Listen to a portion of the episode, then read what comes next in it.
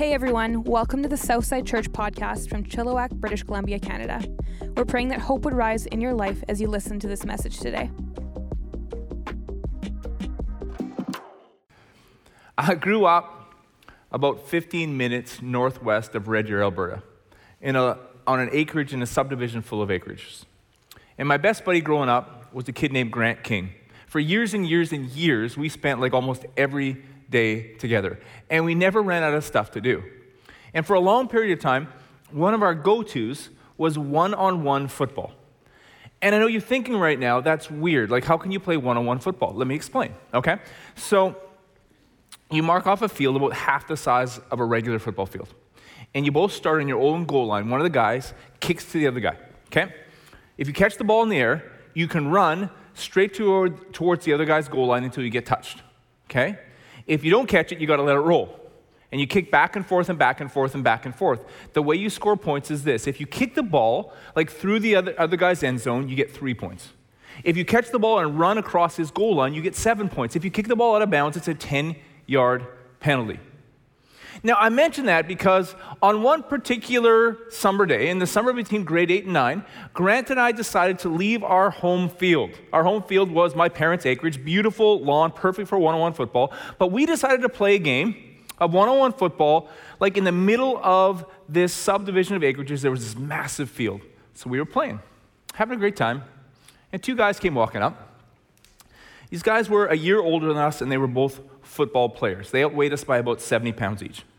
And they said, Hey, do you guys want to play some two on two football, us versus you?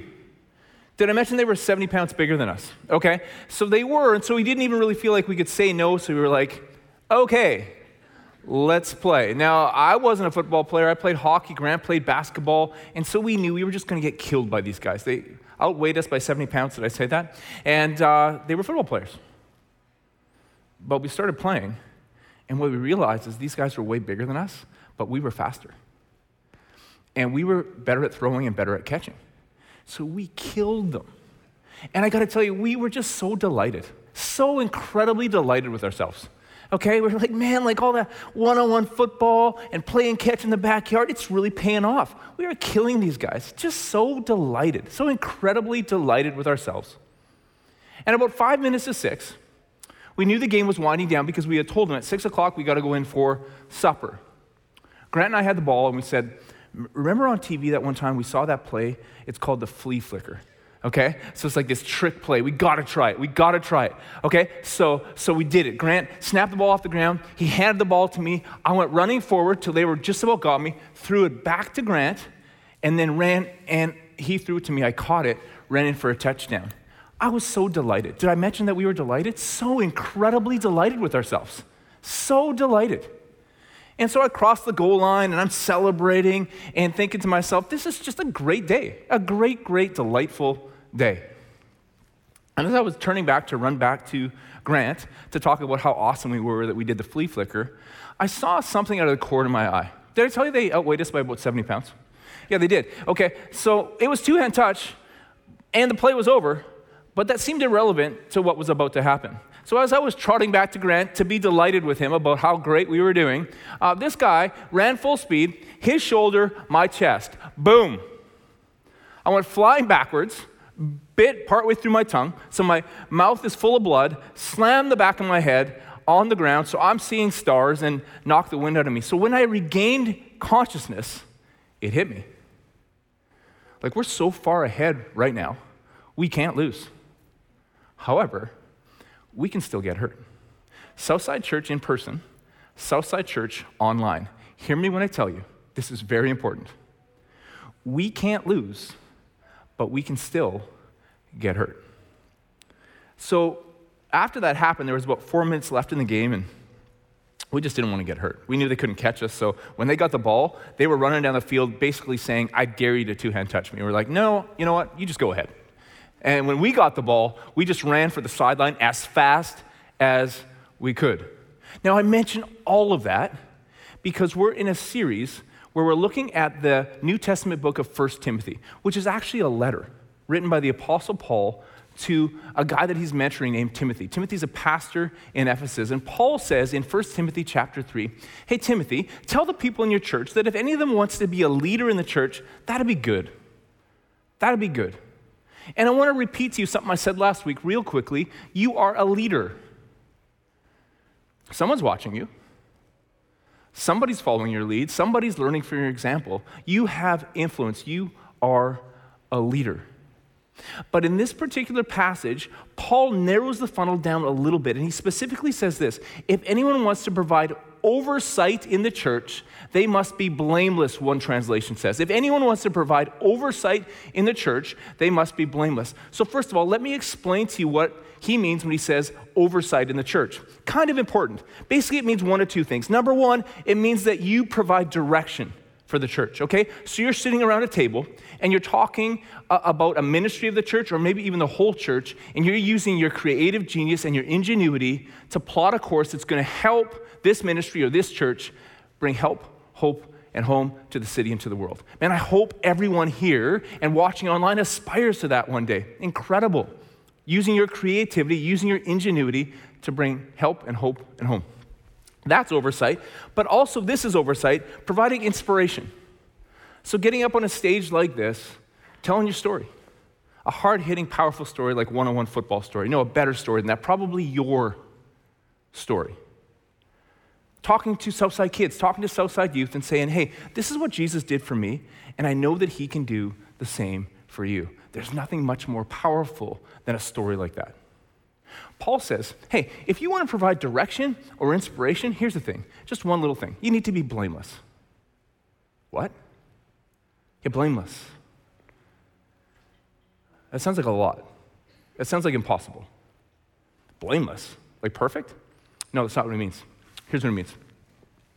At some point in your life, if you are following Jesus. And by the way, if you're brand new to Southside, brand new to the whole church thing, brand new to the Jesus thing, I can't think of a better Sunday for you to be here because you're going to really find out what makes us tick, what, what we should aspire. When you look at us, this is what you should see. Somewhere along the line, when you follow Jesus, you have to make a decision. And the decision goes something like this Jesus, I trust you. I trust you. So I'm going to follow.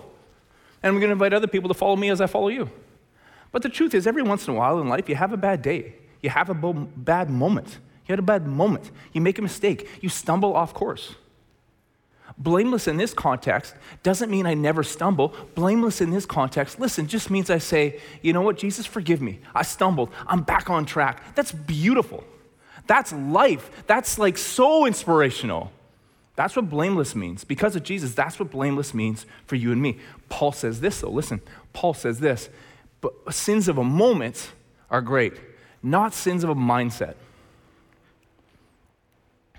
A mindset says this somewhere along the line, I decided I trust Jesus like mostly.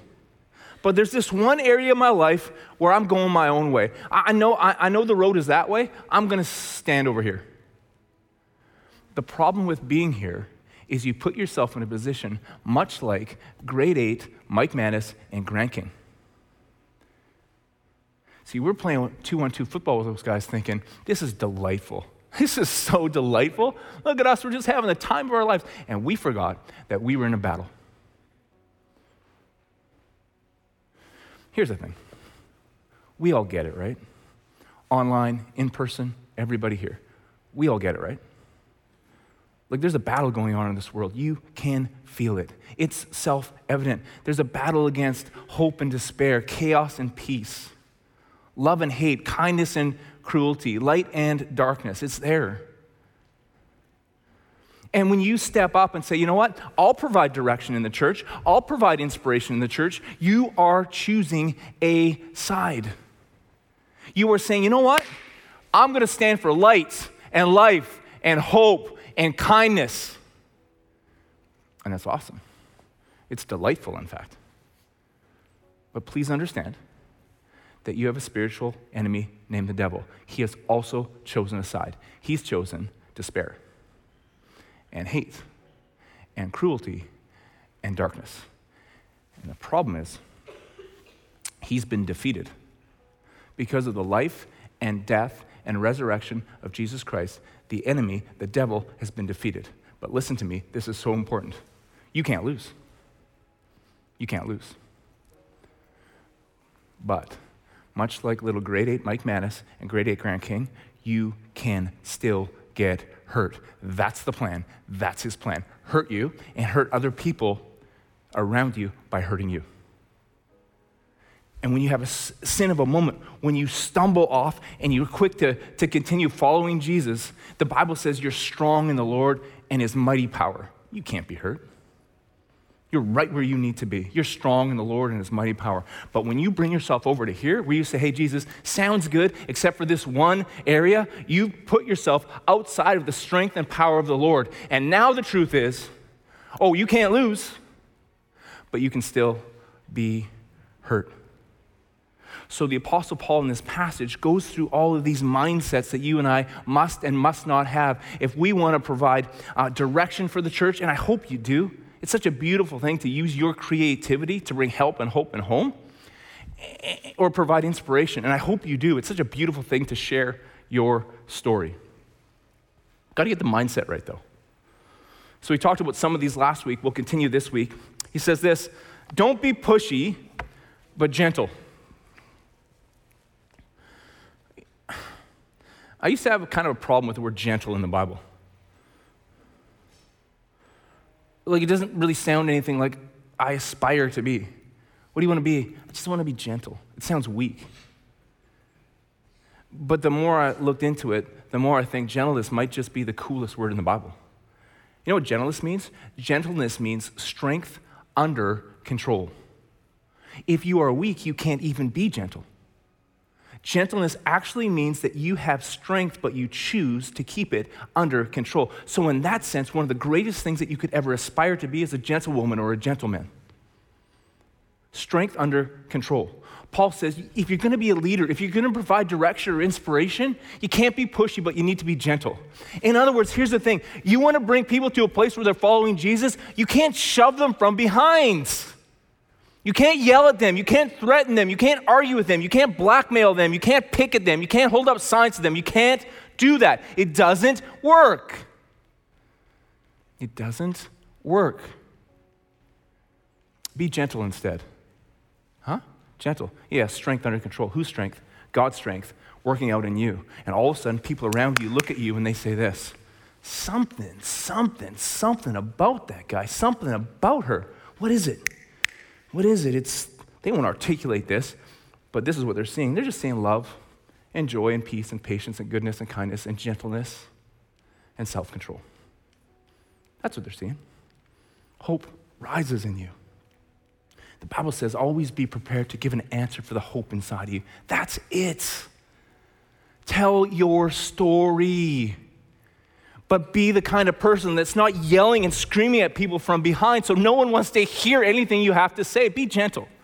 Be gentle. Allow His power to play out in your life and then, and then be prepared to give an answer for the hope inside of you. He goes on, he says this Don't be thin skinned or money hungry. I got one story that I think illustrates both of these real well. So I'm 38 years old living what I think is my best life. 38 years old, living my best life. I'm teaching history, coaching basketball, athletic director, academic vice principal, going really, really well. And somewhere along the line, I get offered the job of becoming youth pastor at Southside Church. Now, I blew it off at first, but over time, I came to realize no, we're supposed to do this. We're supposed to step into this. And so we did. But the reality of the fact is, 38 years old, became a youth pastor. Corinne and I had six kids. Six kids. We lived in a little 1,900 square foot house. We did not live an extravagant life, but we were incredibly blessed.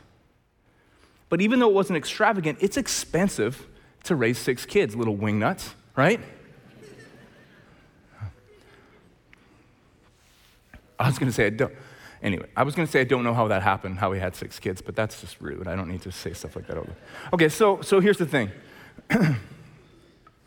oh, the, the church really generous church, they didn't have a budget to pay a youth pastor with six kids. So when I came on, I worked full time plus, but I also had some side jobs to provide for our family.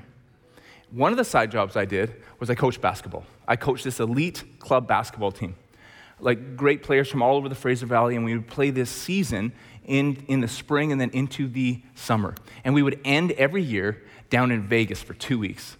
Las Vegas, two weeks, two of the biggest basketball tournaments in the world. And the way that we would do it is that I would send one of my assistant coaches to fly with the whole team down to Vegas, but not the Manises. We would drive 23 hours down to Vegas. Okay, first all eight of us in the Astro van, and later all eight of us in the Yukon XL. Awesome. And we would pay for our own gas, but listen to the deal the club made with me. They said, if you drive yourself down there, we'll cover for your whole family accommodations and food when you get down there. And in exchange, I coached the team, I organized their activities, and drove them around Vegas.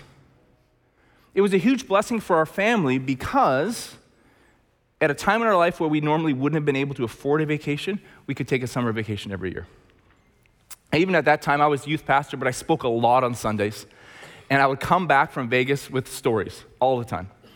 Like the time that I got our family completely lost in the Mojave Desert and a park ranger came and yelled at me, okay? Or, or the time that Gabe and I, my son Gabe and I, we literally, we literally, we literally did this. We submerged a golf cart in a water hole on a golf course. That actually happened, okay? So I would speak on Sundays and I would tell some of those stories.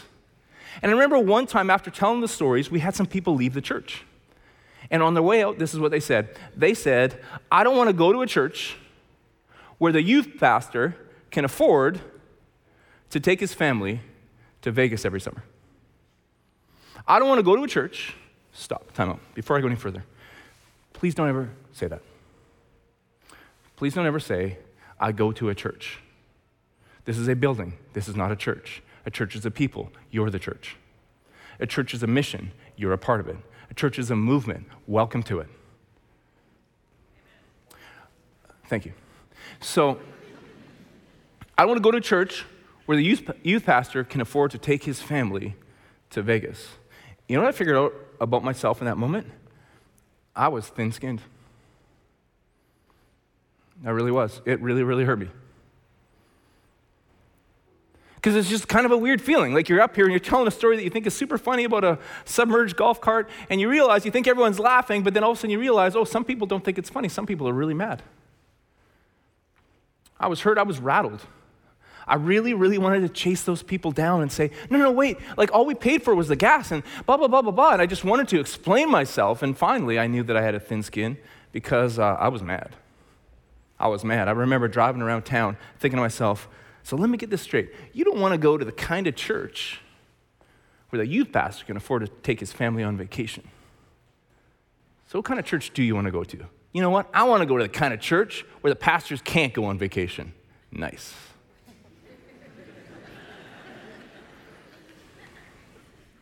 Here's the thing, though, and this is so important I was thin skinned. Because it'd be great for me to stand up here and tell you, oh, yeah, my, my hurtedness, my rattledness, my anger, it just stayed contained to just that one situation and just the, that, that one group of people. Of course it didn't.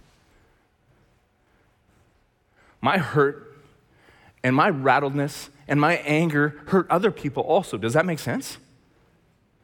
And I've been thinking a lot about it over these last two weeks because I've been thinking, okay, God, if we're not supposed to be thin skinned, what are we supposed to be? And I don't think the answer, by the way, is thick skinned. I don't think we're supposed to become ambivalent. I don't think we're supposed to become uncaring. I don't think we're supposed to become the kind of people that ignore what's happening around us. So, what are we supposed to be? And what I would suggest, suggest is that in this case, the opposite of thin skinned is aware, spiritually aware. Because here's the thing please hear me. Think for just a second together with me because I'm not being sarcastic and I'm not try, trying to say anything bad about these people. Think just for a second. Do you believe that the kind of person who says, I don't want to go to that church anymore because the youth pastor can take his family on vacation, do you think they're happy? I don't think they are. Can I take it a step further? Like, I think they bought into something that I call the scarcity myth.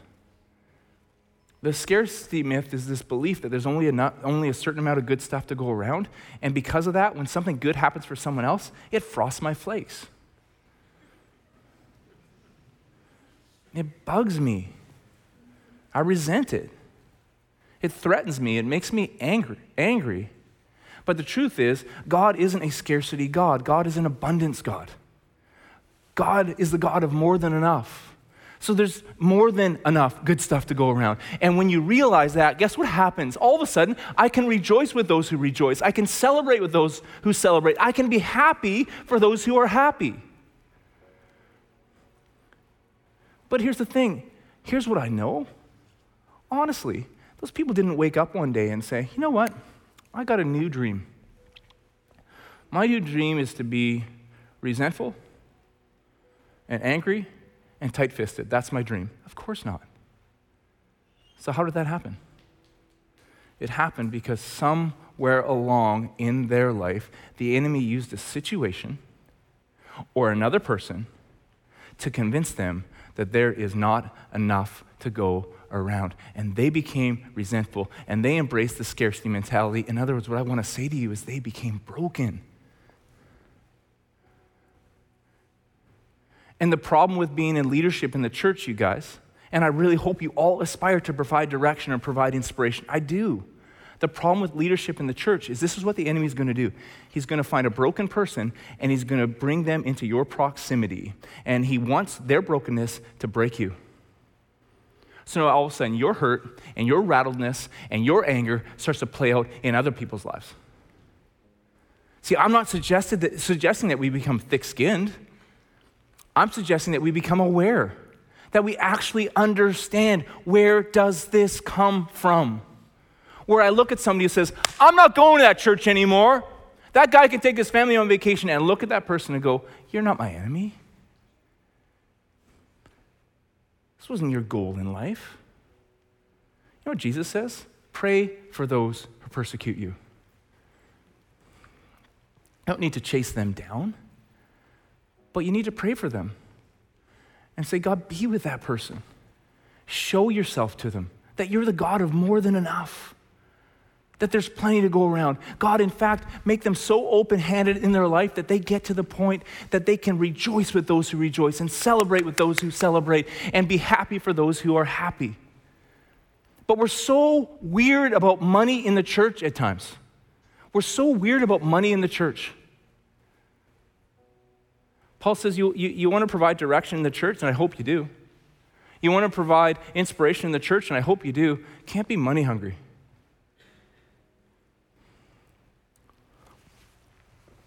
We're weird about money in the church. We really are. You know, it's less than two months to Christmas. We, we had over like 800 kids at Trunk or Treat last night. Can we celebrate that for a second? How cool is that?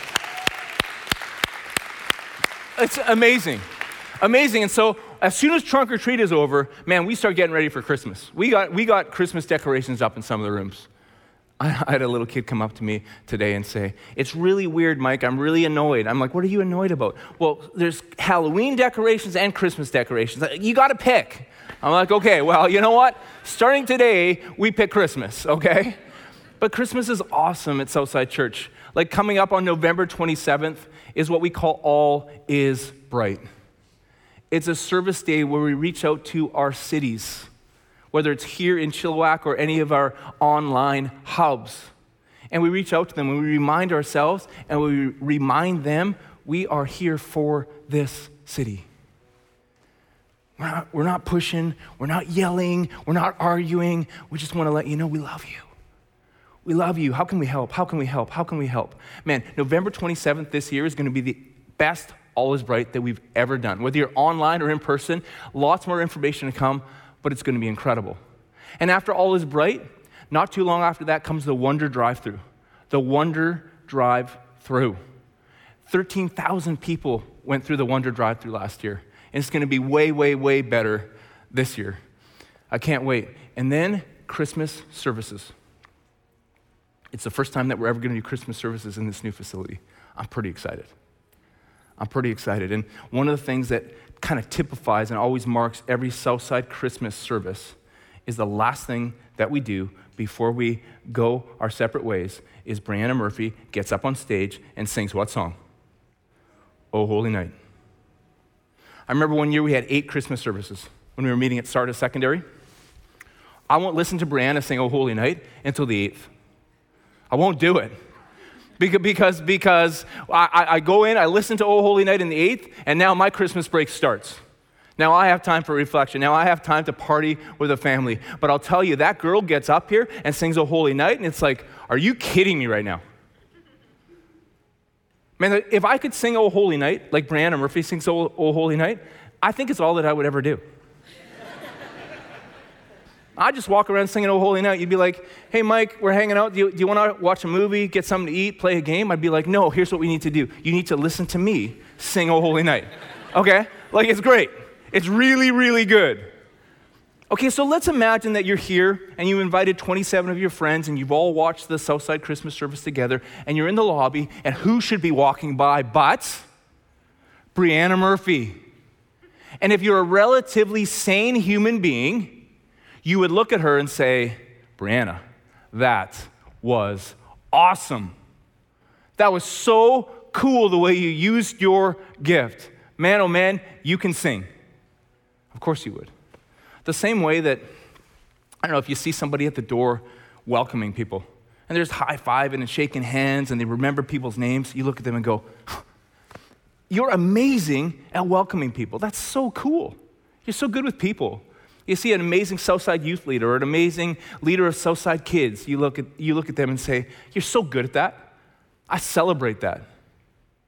But we're so weird about money at the church. Listen, I can walk up to Brianna Murphy and say, You sing so amazing. But when I walk up to somebody, and I've done this lots, and say, Whoa, you're an amazing giver. Thanks for giving so much money. It feels kind of different, doesn't it? You feel that? You feel it right now? You feel how that's different? It's different. Listen, it's different for me to say to Brianna, You can really sing, than it is for me to look at somebody and say, You can really give. And yet, the Bible says one of the spiritual gifts that people have is the gift of generosity. In other words, they're unreal at making money and unreal at giving it. But we're so weird about money. So, a few weeks ago, this is what I decided to do. Everybody who gives to Southside Church for the first time, I text them. I text them. Again, Jesus says, by the way, that your treasure is where your heart is. So if your heart is for bringing more help, more hope, more home to our city and to our world, I just jump in. I'm like, dude, that's amazing. Do that. That's incredible. Like, wow, that's so awesome. And I got a bunch of people text me back and go, is this like computer generated or is this really Mike? Because we're weird. We're kind of weird about money. And I'm like, no, it's Mike. Had some great conversations talking about Bible reading and prayer, and a bunch of people making fun of the Edmonton Oilers, okay? But I mean, whatever, whatever. But here's the thing. So, one of the, did you say go Oilers? Did someone say go Oilers? That's just great. Thank you. Selah. Amen.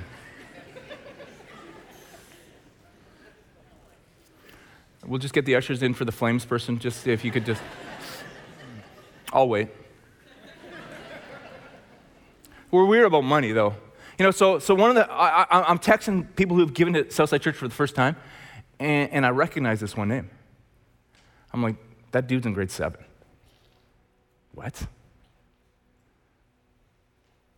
And it's weird, so I started to ask some questions. Oh, he started his own detailing company.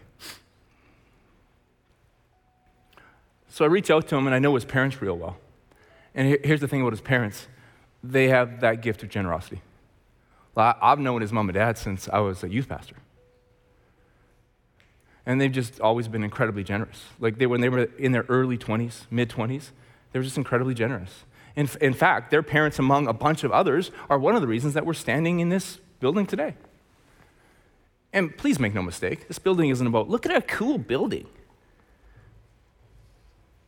Look at the bright lights that blind Mike every Sunday. Isn't that neato?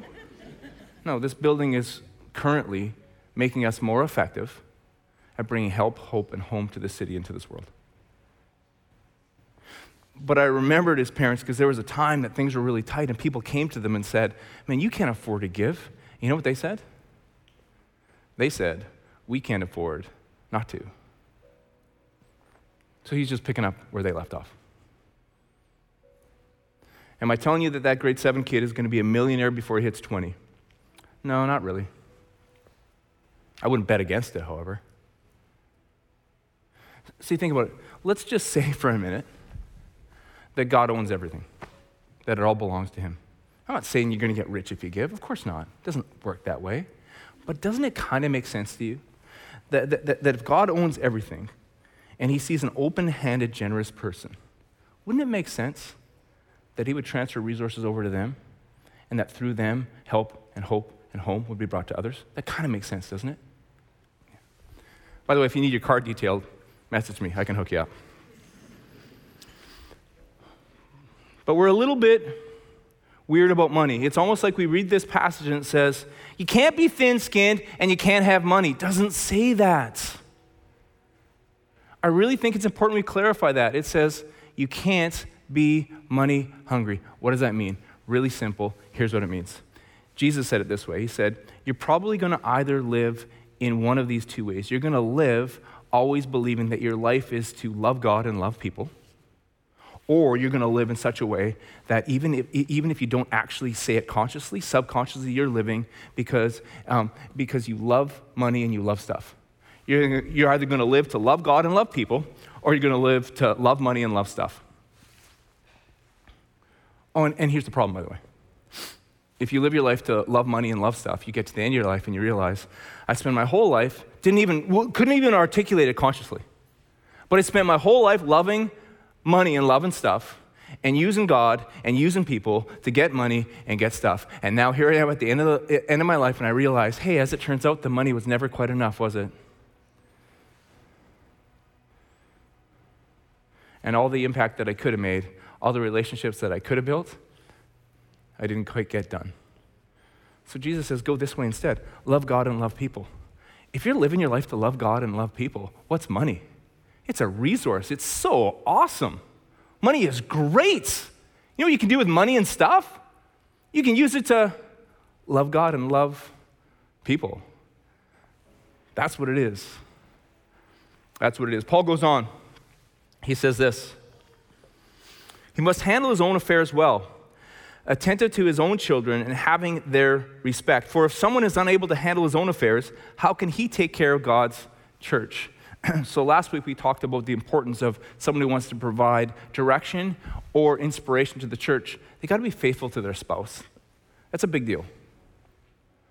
But now Paul's talking about parenting. And that's a tough one. That's a really tough one because even as I read that, I know that there's people watching online and in person today, and here's what you would say. You would say that for years and years now. I have a 17 year old daughter, and currently I made some mistakes along the way, and she wants nothing to do with me. Or you say, I have a 27 year old son, and we have no contact. And, and, what I would say to you is what Paul's imploring you to do in this passage is this you need to lead. You're like, yeah, Mike, were you listening, Mike? I told you that my daughter won't talk to me. My son wants nothing to do with me. Here's what I think you should do I think you should lead. I think you should lead. Leadership is influence. The Bible says God gives grace to the humble, so lead. Lead, mom. Lead, dad. It's not too late. Lead this afternoon, when you get out of here, tell him, I'm sorry. I love you. Let's build something new. I'm sorry. I love you. Let's build something new. This Christmas, get him a present. On the card, say, I'm sorry. I love you. Let's build something new. Their birthday, get him a present. On the card, write, I'm sorry. I love you. Let's build something new. And listen to me, I don't even know if they'll ever open a single present or read a single text. That's not the issue. Your issue is you control the controllables, you trust God in the details, you lead. Does that make sense? Finally, he says this He must not be a new believer. Lest the position go to his head and the devil trip him up. Can't be a new follower of Jesus. It's like last week we talked about this guy named Martin Luther. And there's this interesting story about Martin Luther about how one night he got woke up in the middle of the night. He didn't really know what woke him up, but he sits up in bed and he looks, and there standing at the end of his bed is the devil. And Martin Luther looks at the devil and he says, Oh, it's just you. And he rolls back over and he goes to sleep. Here's the problem Paul's saying for a new believer, you're not maybe yet able to be aware. Remember, we talked about being aware? We, when you're not able to recognize, oh, it's just you. And so you're a new believer, and all of a sudden you're faced with this temptation. You're thinking to yourself, what's wrong with me? Or you're faced with this exhaustion, and you're wondering, what's wrong with me? What's going on? Or you're faced with this depression, this discouragement, this anxiety. And, and the longer you become a follower of Jesus, you don't become thick skinned, you become aware. And you're able to look at that and go, oh, it's just you. And I'm standing right here, so it's all good. I'm strong in the Lord and His mighty power. I'm not scared of you. I can't lose. And I'm right here, so you can't hurt me. That's what it is. I just I sound an awful lot like a beer bottle, but I'm going to just give you the benefit of the doubt. Welcome to Southside, everybody. We're so glad you're here.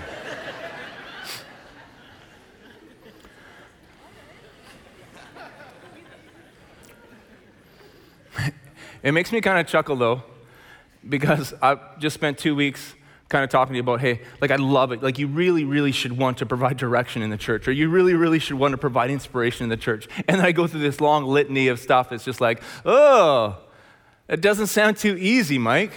Yeah, yeah, it's not easy at all. Oh no, it's not even kind of easy. Oh my, that, that doesn't sound really comfortable. Comfortable. What? Comfortable. No, no, no. It's not even kind of comfortable. Well, is it safe? Ah, is it safe?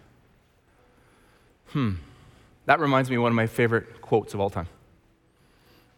One of my favorite books is The Lion, the Witch, and the Wardrobe.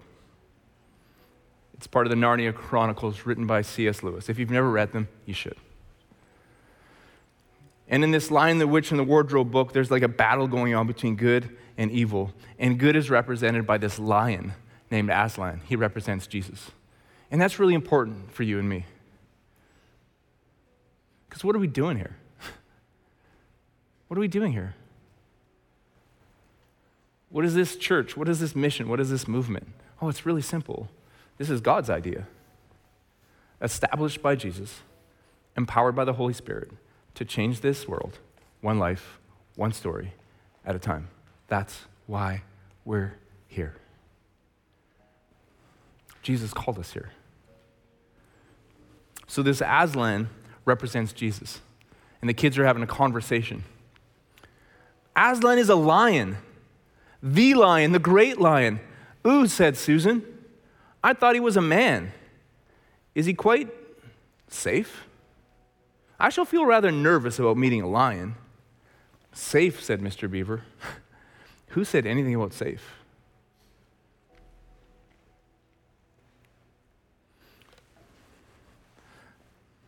Course, he isn't safe, but he's good.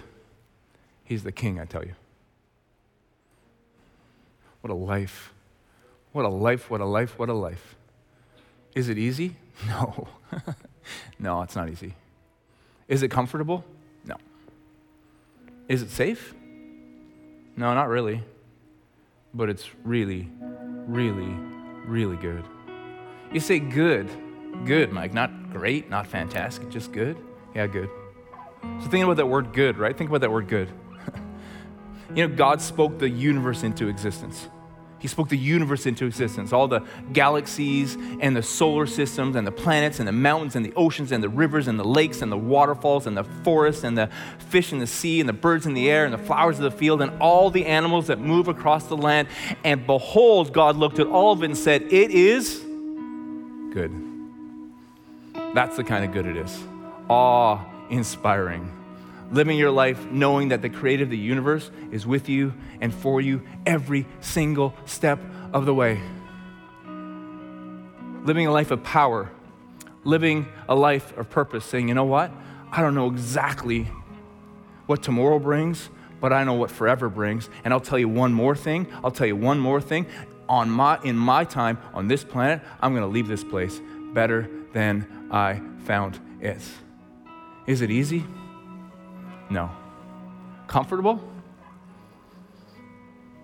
Safe? No, but it's so, so good. Good. So I asked the band to play a song that I really think speaks powerfully of that. So why don't you stand and sing along with the band?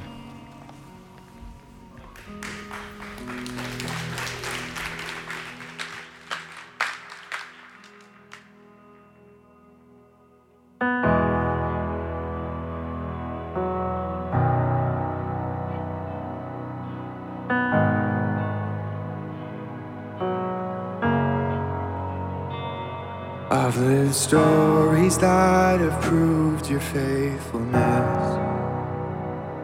I've seen miracles my mind can't comprehend. There is beauty in what I can't understand. Jesus, it's you. Jesus, it's you. I believe the wonder working God. All the miracles I've seen, you're too good to not believe. You're the wonder working God. And you heal because you love. All the miracles I've seen, you're too good to not believe. Too good to not believe. Too good to not believe.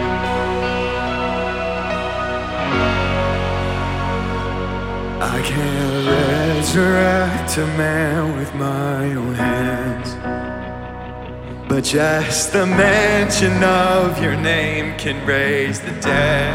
Hey! All the glory to the only one who can. Jesus, it's you. Jesus, it's you. Sing this with me. I believe the wonder working God. You're the wonder working God. All the miracles I've seen, you're too good to not believe. You're the wonder working God. And you heal because you love. All the miracles we'll see, you're too good to not believe. You're the wonder working God. You're the wonder working God.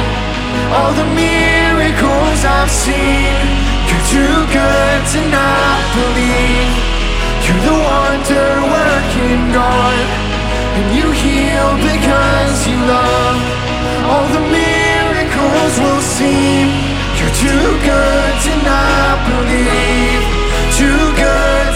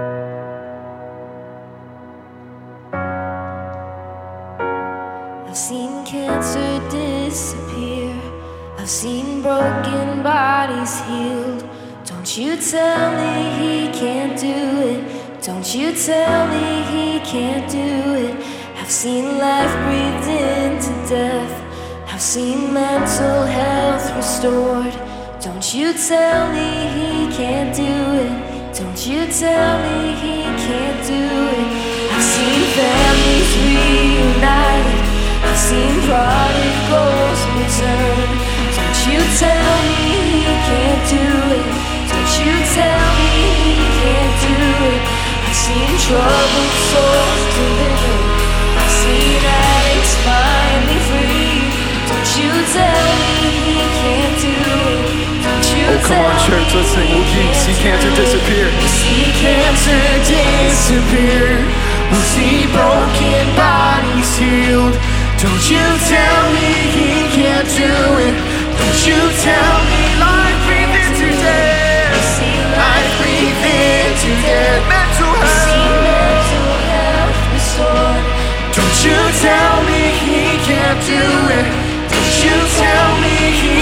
do. We'll see families reunite. We'll see prodigals return. Don't you tell me he can't do it. Don't you tell me he can't do it. We'll see troubled souls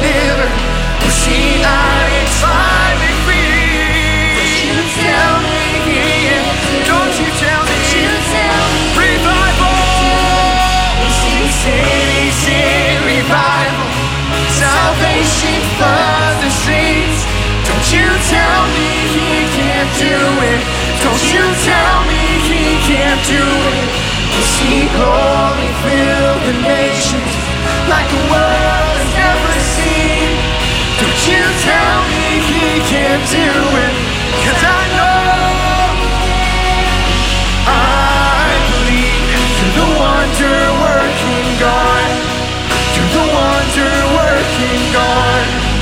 the miracles I've seen, you're too good to not believe.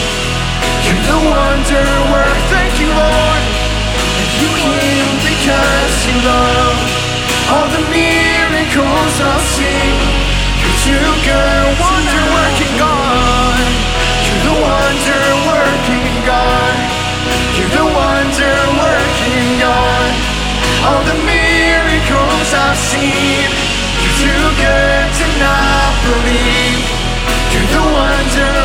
working God. You heal because you love. All the miracles I've seen, you're too good to not believe. Too good to not believe. Help me sing. Too good to not believe. After everything I've seen, you're too good to not believe. Tell him.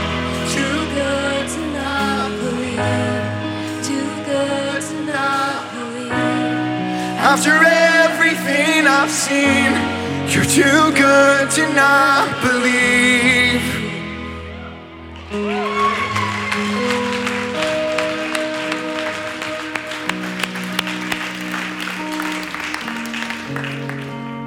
So why don't we just close with just a moment of reflection? So if you just bow your heads and close your eyes. It feels like I said a few times today that there's a spiritual battle going on in this world. It's a battle of life versus death and hope versus despair, light versus darkness, kindness versus cruelty, love versus hate. And we have a spiritual enemy named the devil. He chose sides, he chose hate. He chose despair, he chose darkness. But maybe before we leave here today, I need to tell you one more thing. There, there's a Savior, and his name is Jesus. Jesus Christ, the Son of God, chose a side too. He chose your side. He stepped into human history and he chose your side. He chose love and light and hope and life. See, he died on a cross. And because he did that, our sins can be completely forgiven. We can have a brand new start. He rose again so that we could have strength and power and the promise of eternal life. So, I guess today, in this moment of reflection, whether you're watching online or in person, with all heads bowed and all eyes closed, I just want to ask you is today the day? Is today the day that you say, Jesus, I accept that gift? I accept that power, that purpose, that forgiveness, that eternity. I accept that. You've done everything, and I just accept that gift. If that's you today and you want to, for the first time, say yes to Him with all heads bowed and all eyes closed, in person, online, do you want to just raise your hand right now, nice and high, so I can pray for you? Amazing. Amazing. Amazing. Whether you're in person or online with your hand up, you can put your hand down right now. I'm going to pray out loud and you just pray silently along with me. Jesus, thank you that you're good. your creative genius, awe inspiring, faithful today, tomorrow, and forever.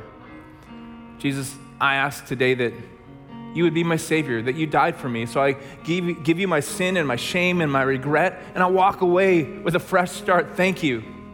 And Jesus, today I ask that you would be my Lord, that just as you rose again, that I would rise too in power and purpose, following you one next step at a time, all the way into eternity. And for God, for every single one of us who are part of this mission called Southside Church, I pray that we would be leaders who lead well, not perfect, not perfect, but people who just have that ability to stumble and get back up and say, hey, hey, I have an idea. Why don't you follow me as I follow the Savior, Jesus Christ, the Son of God? We love you. We're thankful, every one of us. And everybody said, Amen. Let's celebrate.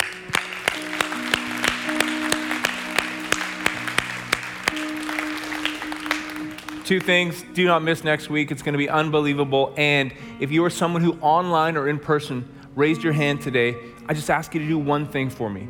Text the keyword life, L I F E, to 604 670 3040. We got some resources that we'd like to help you with. We just want to cheer you on. I love you guys. We'll see you next week. Thanks again for listening. To hear more messages like this one, make sure to subscribe and check out our podcast channel for past episodes. And to stay up to date with all things Southside, follow at Southside underscore church on Instagram. We love you guys. The best is yet to come.